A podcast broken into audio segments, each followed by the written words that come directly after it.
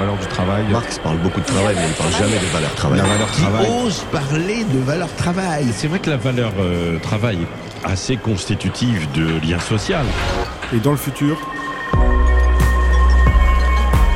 La Valeur Travail est un podcast imaginé en partenariat avec Edenred, car Edenred, leader des avantages aux salariés, accompagne depuis plus de cinquante ans les acteurs et les évolutions du monde du travail, en proposant des solutions iconiques comme Ticket Restaurant et Cadeos.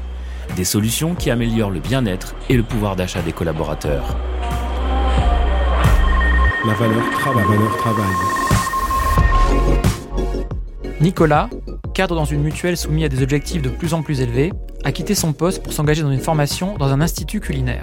Daniel, ancien négociateur immobilier, vient d'ouvrir une fromagerie au Havre. Valentin, lobbyiste dans la finance, a tout plaqué pendant la pandémie pour devenir boucher dans sa région natale, l'Alsace. Alexandre, consultant à Paris, s'est lancé dans la fabrication de kombucha au Pays Basque avec des amis. Ces histoires parues ces derniers mois dans la presse vous paraissent peut-être familières, même si vous ne les avez pas lues. Et pour cause, depuis quelques années, elles se multiplient. Elles ont pu se produire autour de vous. Des membres de votre famille ou des amis, souvent en catégorie C S P plus, se retrouvent fatigués par un emploi trop envahissant ou dans lequel ils ne trouvent plus de sens. Un jour, ils décident d'arrêter pour se lancer dans un nouveau métier jugé plus gratifiant, par exemple dans l'artisanat ou le commerce. Le phénomène porte un nom, la révolte des premiers de la classe. C'est le titre de l'enquête que lui a consacré en deux mille dix-sept, aux éditions Arkhé, le journaliste et essayiste Jean-Laurent Cassely. Cet automne deux mille vingt-deux, il publie une nouvelle édition remaniée de son livre. Car en cinq ans, si cette révolte des premiers de la classe a subsisté, elle s'est aussi transformée. Une nouvelle génération, avec d'autres aspirations, a rejoint les bataillons des révoltés. La valeur travail. Pour ce deuxième épisode de Valeur Travail, le podcast de Society sur les futurs du travail, j'ai interrogé Jean-Laurent Cassely sur les raisons de cette colère, de sa saison un à sa saison deux. Et en attendant une possible saison trois, car cette révolte pourrait transformer en profondeur, à l'avenir, notre vision du travail. La valeur travail. La valeur travail. Jean-Laurent Cassely, vous avez intitulé votre ouvrage sur les reconversions professionnelles « La révolte des premiers de la classe ». Alors, premiers de la classe, c'est une expression qu'on était habitué à entendre au tableau noir, à l'école primaire, au collège ou au lycée. Mais là, on parle de, de gens un peu plus âgés. Donc, qui sont ces premiers de la classe qui se révoltent aujourd'hui ? Alors, à l'époque où j'ai commencé, où j'ai démarré cette enquête, euh, il s'agissait de gens euh, qui étaient autour de moi, dans, dans, dans mon entourage euh, amical, euh, pro- professionnel, euh, qui avaient euh, une trentaine d'années. De, voilà, le, pro- le profil typique, c'était un, un trentenaire euh, qui habitait à Paris, euh, qui avait fait de, de bonnes études, euh, Sciences Po, une école de commerce, une école d'ingénieur, un, un master, euh, et qui, après euh, quelques années comme euh, junior, comme on dit, euh, voilà, dans un, un poste euh, salarié, euh, à la défense, Défense, euh, dans une grande entreprise de, de conseil, euh, dans euh, la, la rédaction d'un, d'un, d'un journal, euh, dans euh, les, les ressources humaines, euh, ou, dans, ou encore dans le, dans le monde du numérique, des startups qui étaient très, très en vogue euh, déjà à l'époque. Je me rendais compte que ces, que ces gens-là souffraient d'un certain vague à l'âme, en fait, vis-à-vis de, d'une sorte de mal-être existentiel vis-à-vis de leur travail, parce que bah, c'était des gens qui étaient relativement bien payés, euh, qui étaient en C D I, qui n'avaient pas vraiment de, de problème. C'était vraiment des, des premiers de la classe dans le sens où ils sortaient gagnants du système scolaire et universitaire, et en France, c'est assez déterminant pour s'insérer ensuite sur le marché du travail dans les meilleures conditions, aux meilleures places et aux meilleurs salaires. Donc, c'était des gens qui étaient vraiment des privilégiés. Et malgré tout, euh, je sentais que euh, le, le, leur vie professionnelle ne les satisfaisait pas, euh, au point que certains euh, avaient entamé des reconversions que moi j'appelais à l'époque, enfin euh, euh, des reconversions professionnelles que je qualifiais de, de radicales, euh, voire exotiques, euh, avec par exemple ce, ce, ce cas euh, dont vous avez cité euh, euh, l'exemple en, en introduction euh, de ce, ce consultant qui va devenir fromager ou ébéniste, ou euh, de cette cadre supérieure euh, qui avait fait une très bonne école, Euh, euh, qui était normalienne et qui va euh, se mettre à, à passer un C A P cuisine. Ou, euh, voilà. C'était ce genre de, de profil qui m'intéressait. Ces gens qui se révoltent contre leur emploi, est-ce que c'est parce que notre société aujourd'hui produit davantage de métiers ennuyeux et peu épanouissants, ou parce que nos attentes euh, envers le travail sont devenues plus grandes qu'avant ? Bah, je pense qu'en fait, c'est vraiment le croisement des courbes, c'est-à-dire c'est les deux. un anthropologue qui s'appelle David Graeber, euh, qui est décédé euh, il n'y a, a pas très longtemps, euh, avait fameusement écrit un article en deux mille treize sur le phénomène des bullshit jobs, euh, ce qu'il avait appelé les bullshit jobs, qui n'a jamais été vraiment traduit, mais qu'on traduit parfois par métier stupide, inutile, voire métier à la con. Et dans cette euh, tribune, en fait, dans ce petit pamphlet, euh, Graeber euh, pointer du doigt les métiers euh, qui étaient plutôt euh, le, le haut du spectre, en fait, le haut des qualifications, les métiers euh, de juriste d'entreprise, de responsable marketing digital, des métiers en fait très abstraits, très conceptuels, très liés aussi à ce qu'on avait appelé l'économie immatérielle, l'économie du savoir, l'économie de la connaissance. En fait, pour moi, c'est, ce sont tous les métiers qu'on exerce derrière un ordinateur portable, euh, dans un open space, et euh, qu'on ne peut pas vraiment raconter à sa grand-mère ou à ses enfants. C'est vraiment le syndrome aussi des métiers qu'on ne met pas dans un livre pour enfants. En général, dans les livres pour enfants, vous avez euh, les pompiers, euh, parce qu'ils ont des camions, euh, les, les pilotes de ligne, euh, les cuisiniers, mais les, les métiers qu'on peut illustrer, mais vous n'avez jamais euh, un consultant en organisation, par exemple. Alors, vous avez évoqué ces métiers euh, bullshit qui produisent euh, de la souffrance ou de l'ennui euh, au travail. Et à l'inverse, euh, quels sont les métiers qu'on pourrait dire non bullshit ? Alors, on a évoqué euh, déjà quelques exemples, le consultant, par exemple, qui se lance dans la boucherie ou dans la pâtisserie artisanale. Voilà, quelles sont les, les filières qui attirent le plus euh, ces personnes qui ont envie de se reconvertir ?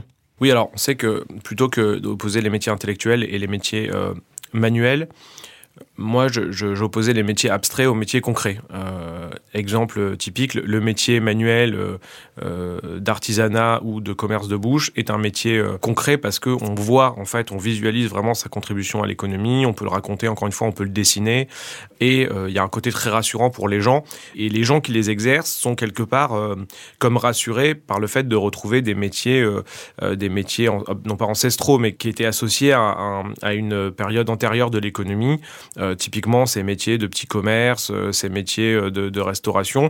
Alors voilà pour une, une branche des métiers rassurants, mais il y avait aussi un attrait, et il y a toujours un attrait pour les métiers du lien. Le métier du lien, ça peut être l'enseignement, ça peut être le coaching, euh, les, alors, la vague des profs de yoga euh, euh, qui quittent euh, euh, une entreprise du C A C quarante et qui sont en rupture conventionnelle. Et voilà, les ruptures conventionnelles financent énormément de, d'installations de salles de yoga en France, euh, ou de médecine euh, de toutes sortes, alternatives, de thérapie. Voilà, vous avez un peu tous ces métiers du contact et du lien qui sont aussi très recherchés euh, parce que, encore une fois, on n'a pas affaire à un métier manuel, mais à un métier dans lequel on voit les gens dont, dont, dont on s'occupe, les gens pour lesquels on se lève le matin, finalement. Et ça aussi, c'est un côté rassurant. Donc, si je résume, il y a euh, faire sortir du four euh, une tarte, euh, voilà, ça c'est rassurant. Il y a, il y a euh, construire, fabriquer un objet. Euh, il y a être un, un, un petit commerçant parce que il y a, euh, je suis un intermédiaire, mais je connais les gens de mon quartier, j'ai une clientèle d'habitués, je mets un visage derrière les gens pour lesquels je, je travaille. Et puis, il y a tous ces métiers du lien et du contact. Donc, voilà, il y avait un petit peu ces différentes branches. Et puis, depuis quelques années, mais je pense qu'on va, on aura l'occasion d'en reparler plus tard, il y a vraiment toute la dimension aussi euh, climatique, écologique qui a engendré une nouvelle vague de reconversion, notamment dans les métiers liés à, je dirais, la, la transition agricole. Ces travailleurs qui se reconvertissent, de quelle euh, qualité ou atout disposent-ils pour affronter cette nouvelle vie ? Voilà. Par exemple, moi, si je suis consultant et que je décide de me lancer dans la boucherie, qu'est-ce que je peux réinvestir de mon ancienne vie euh, dans cette nouvelle vocation ? Moi, ce que j'avais remarqué, c'était ce que je trouvais original dans ces parcours de vie, c'est que de, de prime abord, on pouvait les voir comme un retour en arrière. Euh, il y avait un discours un peu derrière, un peu caricatural, qui consistait à dire « Oh là là, toutes ces études pour finalement euh, euh, faire l'équivalent d'un C A P ». D'ailleurs, une, une des interviewées dans, dans mon livre, dit, euh, euh, qui était consultante, euh, me dit que sa grand-mère euh, a eu comme première réaction « Mon Dieu, mais toutes ces études pour, pour, pour finir crémière ». Mais en fait, je pense que c'est pas comme ça qu'il faut comprendre les choses. C'est-à-dire qu'il ne faut pas dire que les gens font trop d'études, ne servent à rien, alors qu'ils auraient pu tout de suite être orientés vers des filières très courtes et, et très concrètes. En fait, je pense qu'on est dans un monde et une économie très complexe, qui fait que c'est, c'est important de comprendre comment euh, fonctionne le, le monde, c'est, c'est important d'avoir une culture générale, c'est important de savoir, par exemple, faire de la gestion. Tous les gens qui ont fait des écoles de commerce bah, savent... Euh, théoriquement savent lancer une entreprise, même si dans les faits, ils sont plus nombreux euh, à être salariés dans des grands groupes qu'entrepreneurs, mais, mais c'est quand même ce qu'on leur apprend euh, dans les écoles de, de commerce. Euh, les ingénieurs ont un, un, un raisonnement euh, rationnel très poussé, euh, auquel ils sont exercés dans le cadre de leurs études, un sens critique aussi. Euh. Donc voilà, il y a vraiment des, des qualités, je dirais, euh, liées à, voilà, à, qui sont développées, encouragées par l'enseignement supérieur, qui font d'eux, quand ils arrivent dans, dans leur nouveau métier, euh, des compétiteurs assez, euh, assez redoutables, parce qu'ils ont souvent une approche différente des métiers traditionnels. L'exemple typique du, du fromager, j'y reviens. Moi, je sais qu'avec l'expérience, non pas, c'est pas pour me flatter, mais je reconnais euh, en, en un clin d'œil une devanture de fromager en reconversion, parce que je sais que c'est pas la même euh, manière d'envisager ces métiers et même leur esthétique. Mais alors concrètement, qu'est-ce qui distingue la vitrine d'un fromager en reconversion professionnelle de la vitrine d'un fromager pour qui c'était sa, sa vocation initiale ? Bah, je sais qu'au-delà, voilà, au-delà des modes et des, des, des coloris, par exemple, ils vont avoir des potes graphistes qui vont leur faire un travail euh, très charté sur le logo, euh, ils vont avoir une identité visuelle, ils vont avoir une identité aussi dans le sens où ils vont trouver un nom très original pour leur, pour leur commerce. Ils vont communiquer beaucoup, alors ça c'est aussi générationnel, mais ils vont communiquer sur les réseaux sociaux, ils vont avoir un compte Instagram par exemple, et ils vont aussi s'impliquer dans leur nouveau métier d'une manière un petit peu scolaire parfois, c'est-à-dire qu'ils veulent tout connaître sur les filières, l'approvisionnement, les, les, les méthodes de production. Ils vont développer, c'est un peu le, le syndrome du caviste, quoi, de vin naturel, quoi, qui peut vous parler pendant des heures des, des vignerons avec lesquels ils travaillent. Et puis il va y avoir aussi un aspect d'effet miroir avec la clientèle. C'est-à-dire qu'en fait, souvent, il y avait une dimension quand même euh, géographique, spatiale dans, dans mon enquête, parce que je m'intéressais beaucoup au sujet de gentrification, qui était en train d'exploser à l'époque, dans les années deux mille dix, qui était euh, le fait que des, des diplômés, euh, des, des jeunes cadres euh, commencent à habiter, euh, comme on l'a vu d'ailleurs aux États-Unis, dans les pays anglo-saxons, dans des quartiers euh, défavorisés, des quartiers de banlieue, et amener euh, à, avec eux une certaine culture qui transparaissait aussi dans l'évolution du paysage commercial. Et maintenant, c'est vrai que voilà, il y, y a des sociologues américains qui disent la fromagerie, ou le petit café, euh, le petit café euh, euh, à l'américaine, et un indice de gentrification. Quand, quand on en voit arriver dans des quartiers, on sait que la population s'y évolue, en tout cas qu'il y a une clientèle pour cette nouvelle offre. Donc en fait, les reconvertis euh, ne sont pas en concurrence directe avec les traditionnels, ils sont plutôt en train d'ouvrir, d'inventer leur propre marché et leur propre segment, euh, qui est celui finalement de la quête d'authenticité, de la quête de sens. Quand ils vendent un fromage, ils vendent plus que ça, ils vendent aussi une, une certaine idée en fait de, de l'agriculture, une certaine idée du, du modèle de consommation. Ils vont souvent être investis dans avoir des discours assez critiques sur la société de consommation de masse, et, et de manière générale, ils vont plutôt aller vers des produits, des manières de faire qui sont euh, alternatives ou en rupture avec le, le, le modèle dominant. Vous évoquez le fait que parmi ces reconvertis, on trouve beaucoup de gens qui travaillent dans des grandes entreprises du C A C quarante, par exemple. Est-ce qu'on peut dire qu'en majorité, ces reconvertis, c'est des gens qui veulent devenir leur propre patron et qui sont un peu en révolte contre cette, euh, bah, cette conception hiérarchique du travail euh, qu'ils avaient dans leur vie précédente? Alors, je pense qu'il y a cette, euh, cette donnée qui joue, et puis il y a aussi ce que j'appelle l'effet signature, c'est-à-dire que nous, ce qu'on connaît bien quand on est journaliste, c'est qu'on signe nos articles, on est très fiers, euh, enfin, en tout cas, notre famille est très fière, mais la plupart des gens ne signent pas, en fait, leur présentation PowerPoint, et c'est vrai que ça, il peut y avoir une certaine souffrance euh, du, du fait de ne pas être reconnu à sa juste valeur, surtout dans ces organisations qui sont très hiérarchisées, où il y a énormément de politique aussi dans le mauvais sens du terme, c'est-à-dire qu'il faut passer énormément de temps à faire des, à faire des alliances, des combines, des réunions pour arriver à se maintenir un petit peu en place ou à survivre. Donc c'est des univers qui peuvent être très violents et qui peuvent être très démoralisants pour des gens qui avaient jusqu'à présent quand même été plutôt euh, très bien traités, puisqu'on leur disait que c'était les meilleurs, qu'ils avaient fait les meilleures écoles, qu'ils allaient accéder à des postes de cadre. Et, et c'est vrai que je ne l'ai pas dit au début, mais on a parlé de l'ennui, euh, de la vacuité, de la quête de sens au travail et des bullshit jobs.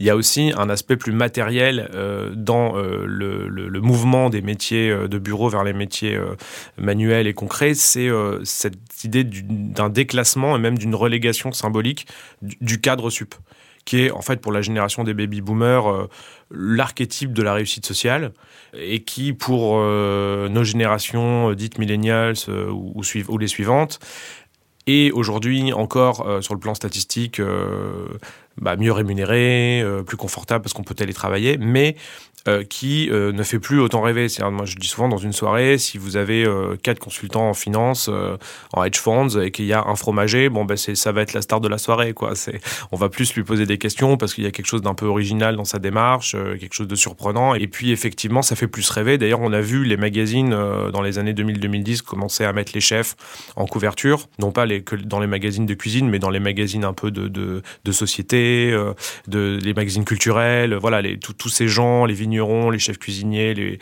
euh, les, les sont devenus presque l'équivalent des artistes ou des sportifs de haut niveau, ou, ou, des, ou des musiciens. Donc voilà, il y, y a aussi une, une certaine coolitude culturelle qui est allée vers ces métiers, euh, qui a aussi, je pense, euh, a été un appel d'air pour des jeunes qui étaient aussi en quête de reconnaissance et qui se disaient, bah, peut-être que si j'ouvre mon propre commerce, que je suis mon, mon propre patron, mais que j'ai aussi ma propre marque, ben, je vais avoir un impact sur la sur la l'économie, et je vais aussi avoir euh, une existence plus valorisante que si je suis le énième petit cadre sup. Vous avez mentionné les aspirations de la génération des baby-boomers, mais justement, eux aussi, ils avaient connu le, le, leur propre révolte, puisque, par exemple, dans les années soixante, autour de mai soixante-huit notamment, il y avait ces très hauts diplômés, ces normaliens qui allaient s'établir en usine pour euh, voir comment concrètement fonctionnait une chaîne de montage, une chaîne de production. On a eu ensuite des gens qui, euh, pareil, quittaient un, un univers euh, t- ultra diplômés pour aller faire de, de l'élevage ou de la culture à la campagne. Plus récemment, au début des années deux mille, on, on a parlé à un moment du syndrome de la chambre d'hôte pour désigner ces cadres qui plaquaient leur boulot justement pour aller ouvrir une chambre d'hôte. Est-ce que les, les, les premiers de la classe qui se révoltent aujourd'hui, c'est les héritiers de ces générations-là, ou est-ce qu'il y a une différence ? Je pense que la, la différence, c'est que dans le mouvement des établis, il y avait donc ces intellectuels qui étaient marxistes et qui voulaient vivre la vie des ouvriers parce que c'était un petit peu ce qui était considéré comme l'expérience authentique du travail, et puis ils voulaient aussi se rapprocher politiquement des classes ouvrières pour, euh, pour les aider à faire la révolution. Là, c'est pas vraiment euh, la motivation première. Je, on est plutôt dans une reconversion assez individualiste, qui est un peu le prolongement de la, effectivement, du syndrome de la chambre d'hôte, comme l'avait appelé euh, le magazine Sciences Humaines. Je trouve amusant de, de, de voir que dans l'histoire récente, en fait, il y, y, y a eu des modes, il y a eu des vagues de reconversion. En fait, le, les, les causes du phénomène n'ont pas vraiment évolué. C'est le malaise dans les grands groupes, dans les grandes entreprises, et, et, euh, et l'envie aussi de, de de s'exprimer dans son travail, ce qui est effectivement une idée assez soixante-huitarde, l'idée d'avoir, euh, de faire de sa vie une œuvre d'art et aussi de sa vie professionnelle, quelque part. Et c'est vrai que euh, à cette envie, euh, quelque part un peu générique, euh, correspondent des traductions euh, qui dépendent de l'époque.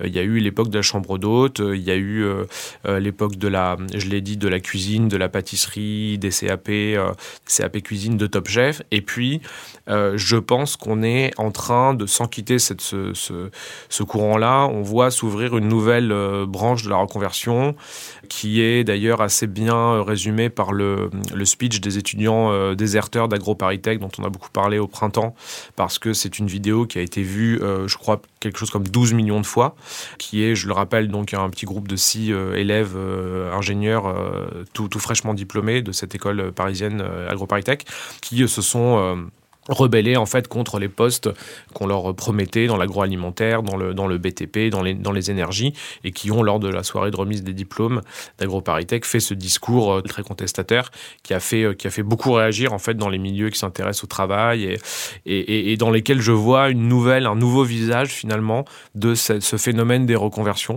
euh, mais peut-être euh, emblématique d'une nouvelle génération, celle qu'on appelle parfois la génération Z ou la génération climat. La valeur travail. Vous craignez de faire un pas de côté parce qu'il ne ferait pas bien sur votre C V, de vous éloigner de votre famille et de votre réseau, de vous priver de la reconnaissance que vous vaudrait une carrière d'ingé agro. Mais quelle vie voulons-nous ? Un patron cynique ? Un salaire qui permet de prendre l'avion ? Un emprunt sur trente ans pour un pavillon ? Même pas cinq semaines pour souffler par an dans un gîte insolite ? Un S U V électrique, un Fairphone et une carte de fidélité à la Biocop ? Et puis, un burn-out à quarante ans ? Ne perdons pas notre temps. Et surtout, ne laissons pas filer cette énergie qui bout quelque part en nous. Désertons avant d'être coincés par des obligations financières. N'attendons pas que nos mômes nous demandent des sous pour faire du shopping dans le métavers, parce que nous aurons manqué de temps pour les faire rêver à autre chose. N'attendons pas d'être incapables d'autre chose qu'une pseudo-reconversion dans le même taf, mais repeint en vert.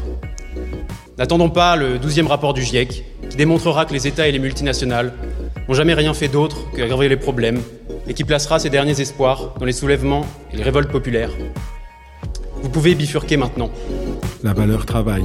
Ces premiers de la classe qui se révoltent, est-ce qu'ils constituent une élite séparée des autres, une espèce de bulle séparée du reste de la société, ou est-ce qu'ils constituent une avant-garde dont les comportements vont modifier euh, ceux notamment des industries dans lesquelles, ou des secteurs dans lesquels ils, ils s'insèrent ? Je veux dire, est-ce que, est-ce que, pour reprendre une expression à la mode, est-ce que la révolte des premiers de la classe ruisselle sur le reste de la société ? Alors, d'une certaine manière, moi je pense que oui, j'en suis même persuadé, parce que pourquoi je me suis intéressé à ce sujet dès le début euh, parce qu'il est minoritaire statistiquement, mais il est majoritaire dans les représentations. C'est-à-dire que l'ingénieur AgroParisTech déserteur, il représente un pour cent de sa, de sa promo, mais par contre, dans les médias, euh, il a complètement dominé le, le, le match, quoi. Voilà, c'est lui qui a tué le match. Euh, on a l'impression que tous les jeunes ingénieurs sont euh, décroissants et en rupture euh, radicale avec le système, avec les emplois qu'on leur propose. Ça n'est pas le cas, mais c'est le récit, c'est le narratif, comme on dit maintenant, euh, qui s'impose. Et ça, je pense que c'est très intéressant parce que ça a une influence sur tous les autres qui vont donc rester dans les les organisations, dans les grands groupes, qui vont par exemple pouvoir euh,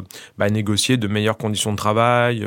Vous avez des gens qui arrivent direct en mode « moi c'est quatre jours ». c'est pas cinq jours, c'est, c'est, c'est télétravail et quatre jours euh, par semaine.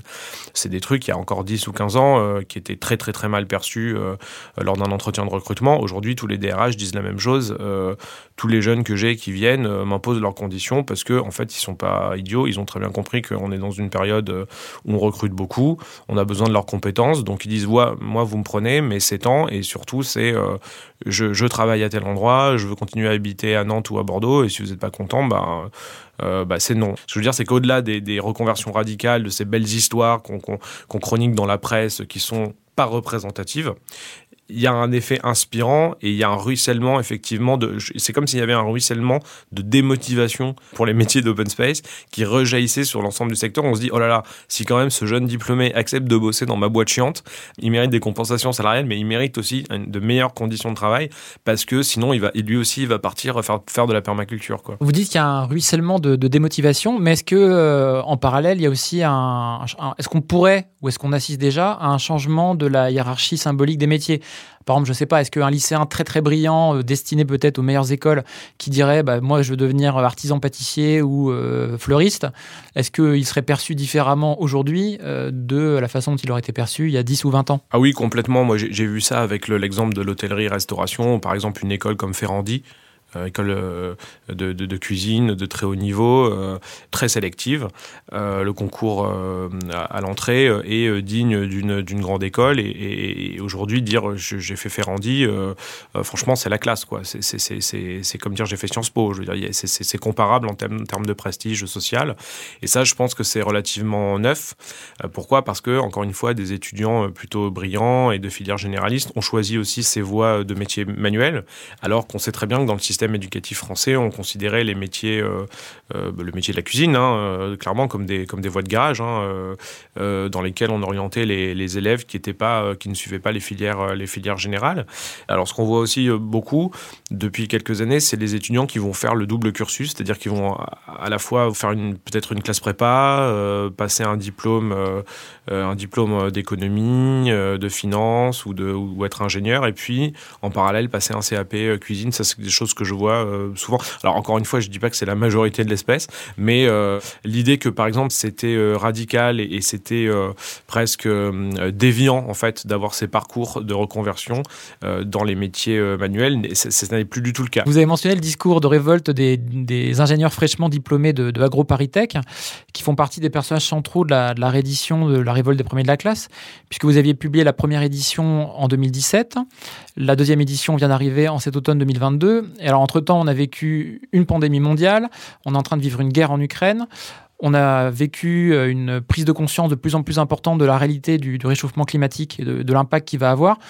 Ces différents événements, notamment les, le premier et le dernier, la, la, la pandémie et le, la crise climatique, quels impacts ils ont, selon vous, sur, sur cette révolte des premiers de la classe ? je, je pense que, comme on le dit vraiment, enfin, assez souvent dans le monde des tendances, de la prospective, en fait, le Covid a, a, a révélé et accéléré des tendances qui étaient déjà à l'œuvre dans la société. Euh, on l'a vu, évidemment, avec le télétravail qui s'est imposé comme phénomène sociétal en France, alors qu'il était déjà présent, il était déjà euh, à notre portée en termes techniques. Euh, un logiciel comme Zoom, pour faire les, des visioconférences, qui est devenu immensément populaire, existait déjà, mais je pense que, moi, en tout cas, j'en avais jamais entendu parler avant le Covid, et la plupart des gens autour de moi étaient dans le même cas. Donc, une ter- certaine culture du télétravail s'est imposée. Et je, je dirais que ce qu'on a vu euh, en rapport avec le travail après la, la, la pandémie, ça a été euh, deux choses. Un phénomène que les économistes américains ont, ont baptisé la grande démission, le Big Quit, euh, qui était le fait que beaucoup de gens qui étaient euh, au, au fourneau en fait pendant pendant les confinements, pendant cette crise sanitaire, euh, notamment les, les soignants bien sûr, mais également les les gens qui étaient en, en deuxième ligne, hein, c'est-à-dire euh, les, euh, les les chauffeurs euh, routiers, les caissières de supermarchés, euh, tous les métiers en fait de service qui font tourner la société, euh, la société euh, française. Euh, tous ces gens-là, les serveurs d'un restaurant, ont, ont été euh, ont été après coup euh, un peu démotivés et ont du mal à ont eu du mal à revenir au, au travail et on a eu on a assisté à, à bah, une crise du recrutement en fait très forte dans ces métiers, notamment en France euh, dans l'hôtellerie-restauration, euh, par, parce que bah, les conditions de travail sont sont difficiles, les salaires n'ont pas vraiment augmenté et puis la, la la pandémie a été un moment où on a poussé un peu les gens à bout et où ils se sont rendus compte que bah en fait euh, euh, c'était c'était pas normal de travailler dans un, dans un contexte tellement tendu. Et, et donc, on a eu à faire quelque part, un, on parlait de ruissellement, mais à une diffusion, à une, un élargissement de la base sociale un peu, euh, des, re, des reconversions, en tout cas des démissions et des gens qui voulaient bifurquer vers un autre univers.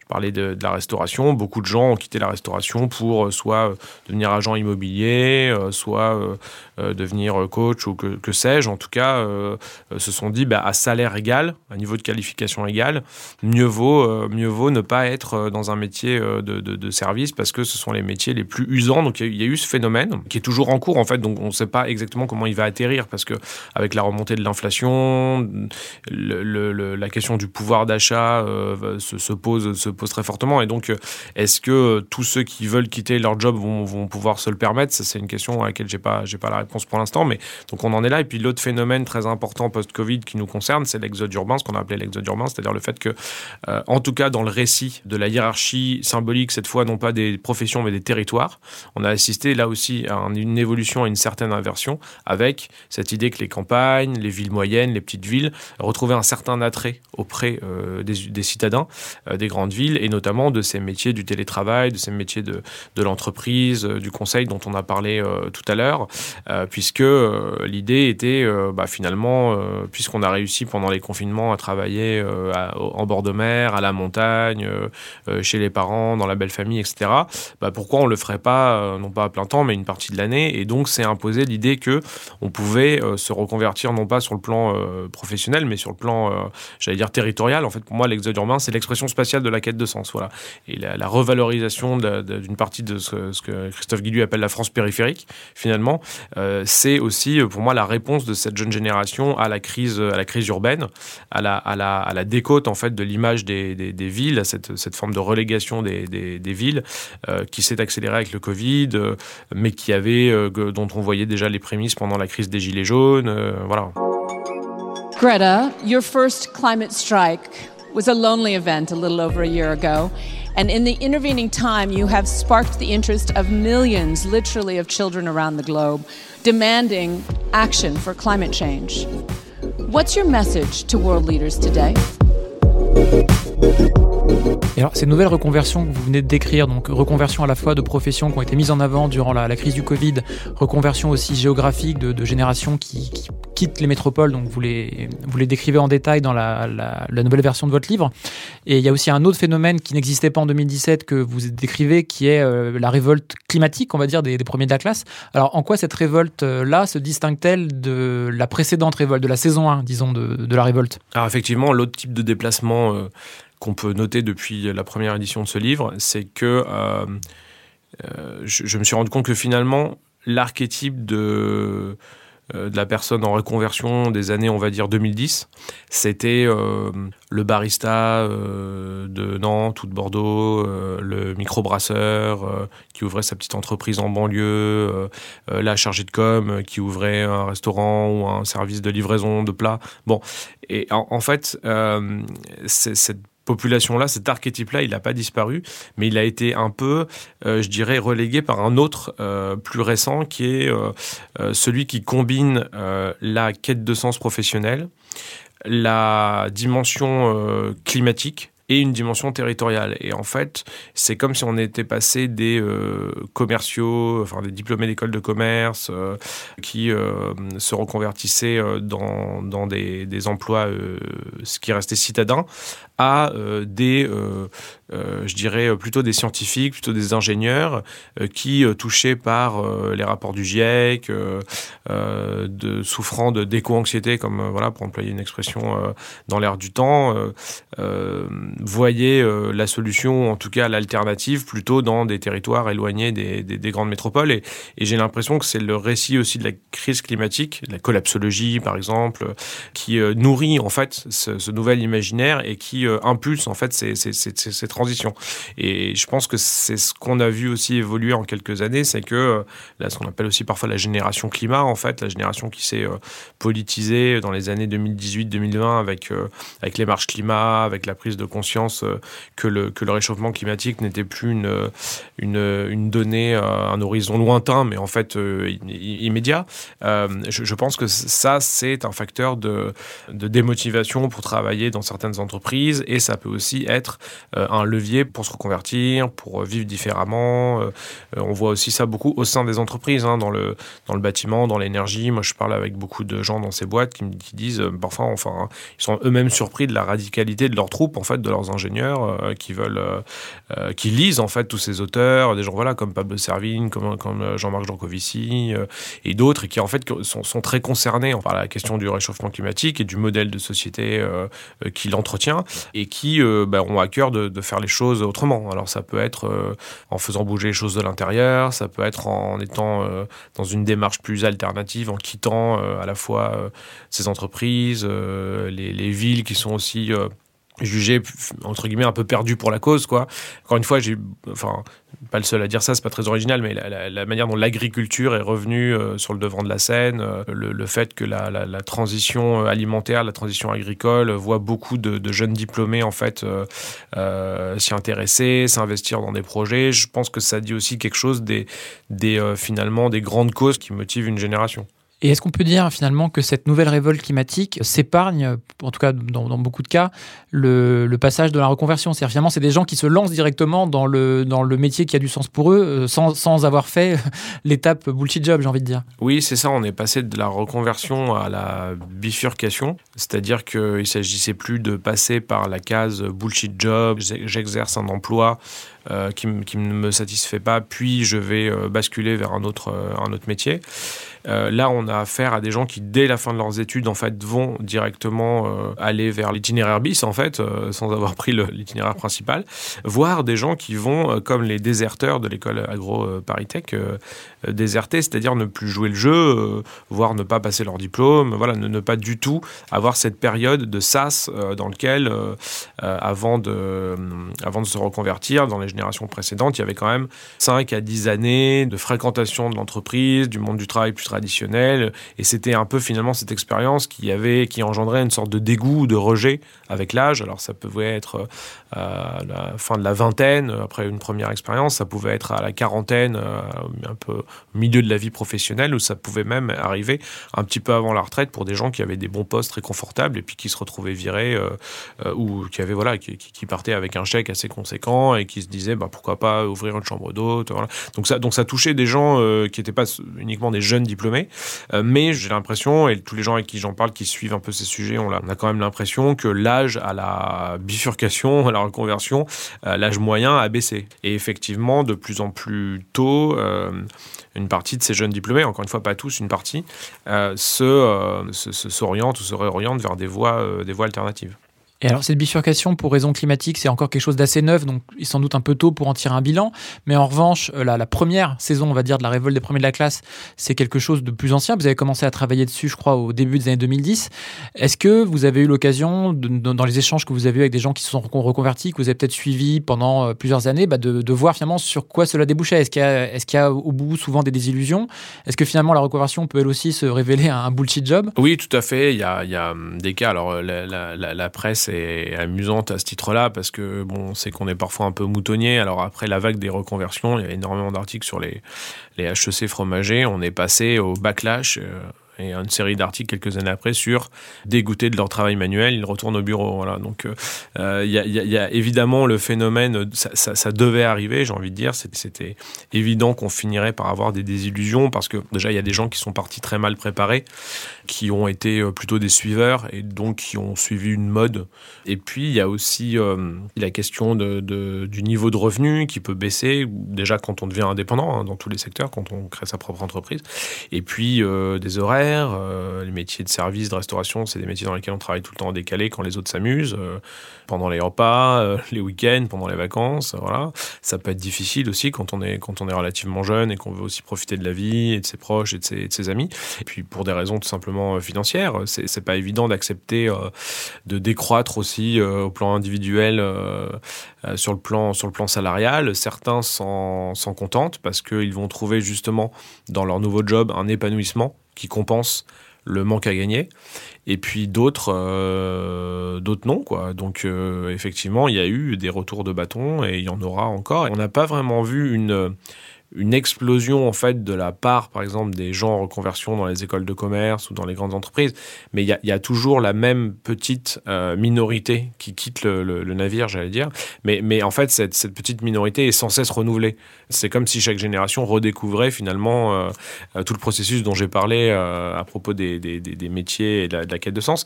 C'est un phénomène qui est tout le temps renouvelé euh, et dans lequel euh, les, les représentants sont de, bah, de fait de plus en plus nombreux, puisqu'il y a des couches, en fait, historiquement, il y a de plus en plus de gens euh, qui ont vécu cette, cette expérience, mais mais il n'y a pas non plus, on n'est pas passé de, je sais pas, deux pour cent de gens en reconversion à euh, voilà, vingt-sept ou cinquante-trois pour cent. C'est, c'est juste que c'est un phénomène qui s'entretient en permanence et dont les contours ont évolué.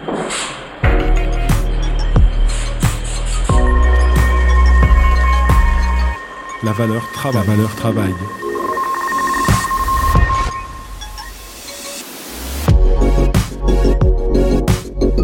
Là, on vient de tirer un peu le bilan individuel euh, que peuvent re- ressentir les premiers révoltés les, en reconversion des années deux mille dix. Mais euh, il y a aussi euh, une réflexion collective à avoir. Moi, quelque chose qui m'a frappé, c'est que par exemple, on emploie à leur propos à la fois le terme de révolté et le terme de déserteur, alors qu'un révolté et un déserteur, ça peut être, enfin, ça peut se, se rejoindre, mais c'est pas non plus la même chose. Alors finalement, qu'est-ce que, qu'est-ce qu'on peut tirer comme conclusion de cette révolte des premiers de la classe du point de vue de notre rapport au travail par rapport au modèle classique qui était, on va dire, le, le grand collectif qui est à la fois censé produire, mais qui est aussi censé intégrer ses salariés et puis leur fournir un, un sens à leur vie. Donc quel, quel sens on peut donner à cette révolte ? C'est exactement le, la question. Une fois qu'on a quitté ces organisations, ces collectifs de travail, euh, la question reste entière de tous ceux qui restent à l'intérieur de la matrice. Donc euh, c'est euh, à la fois la beauté et la limite de la chose, de ce mouvement euh, de reconversion euh, euh, radicale, c'est que ça inspire euh, le reste des, des, des troupes, euh, ça permet aussi de renouveler euh, bah, la hiérarchie des métiers, euh, on l'a dit, hein, ça redessine en fait beaucoup de choses, euh, ça redessine notre idée de la réussite sociale, mais se pose aussi la question de, j'allais dire, du droit à la reconversion. Est-ce que c'est un droit qui doit être, qui peut être étendu à tout le monde ? Parce que pour se reconvertir, il faut des ressources culturelles, cognitives, euh, voilà, euh, plus facile quand on a fait des études, qu'on, qu'on comprend euh, le monde qui nous entoure, mais c'est aussi plus facile quand on a les moyens, les reins solides, quand on a, euh, quand on a un chèque, euh, parce qu'on part en quittant l'entreprise, parce qu'on a une rupture euh, conventionnelle, euh, qu'on a du chômage.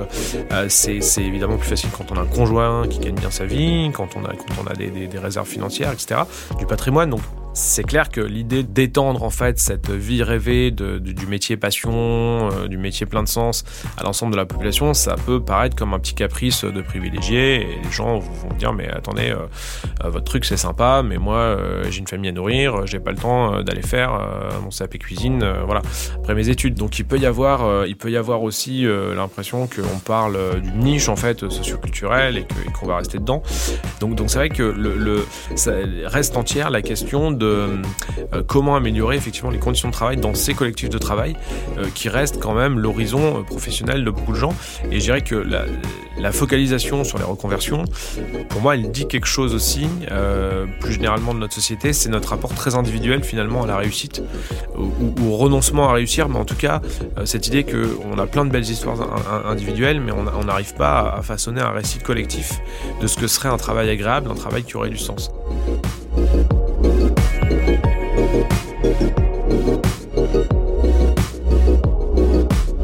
La valeur travail.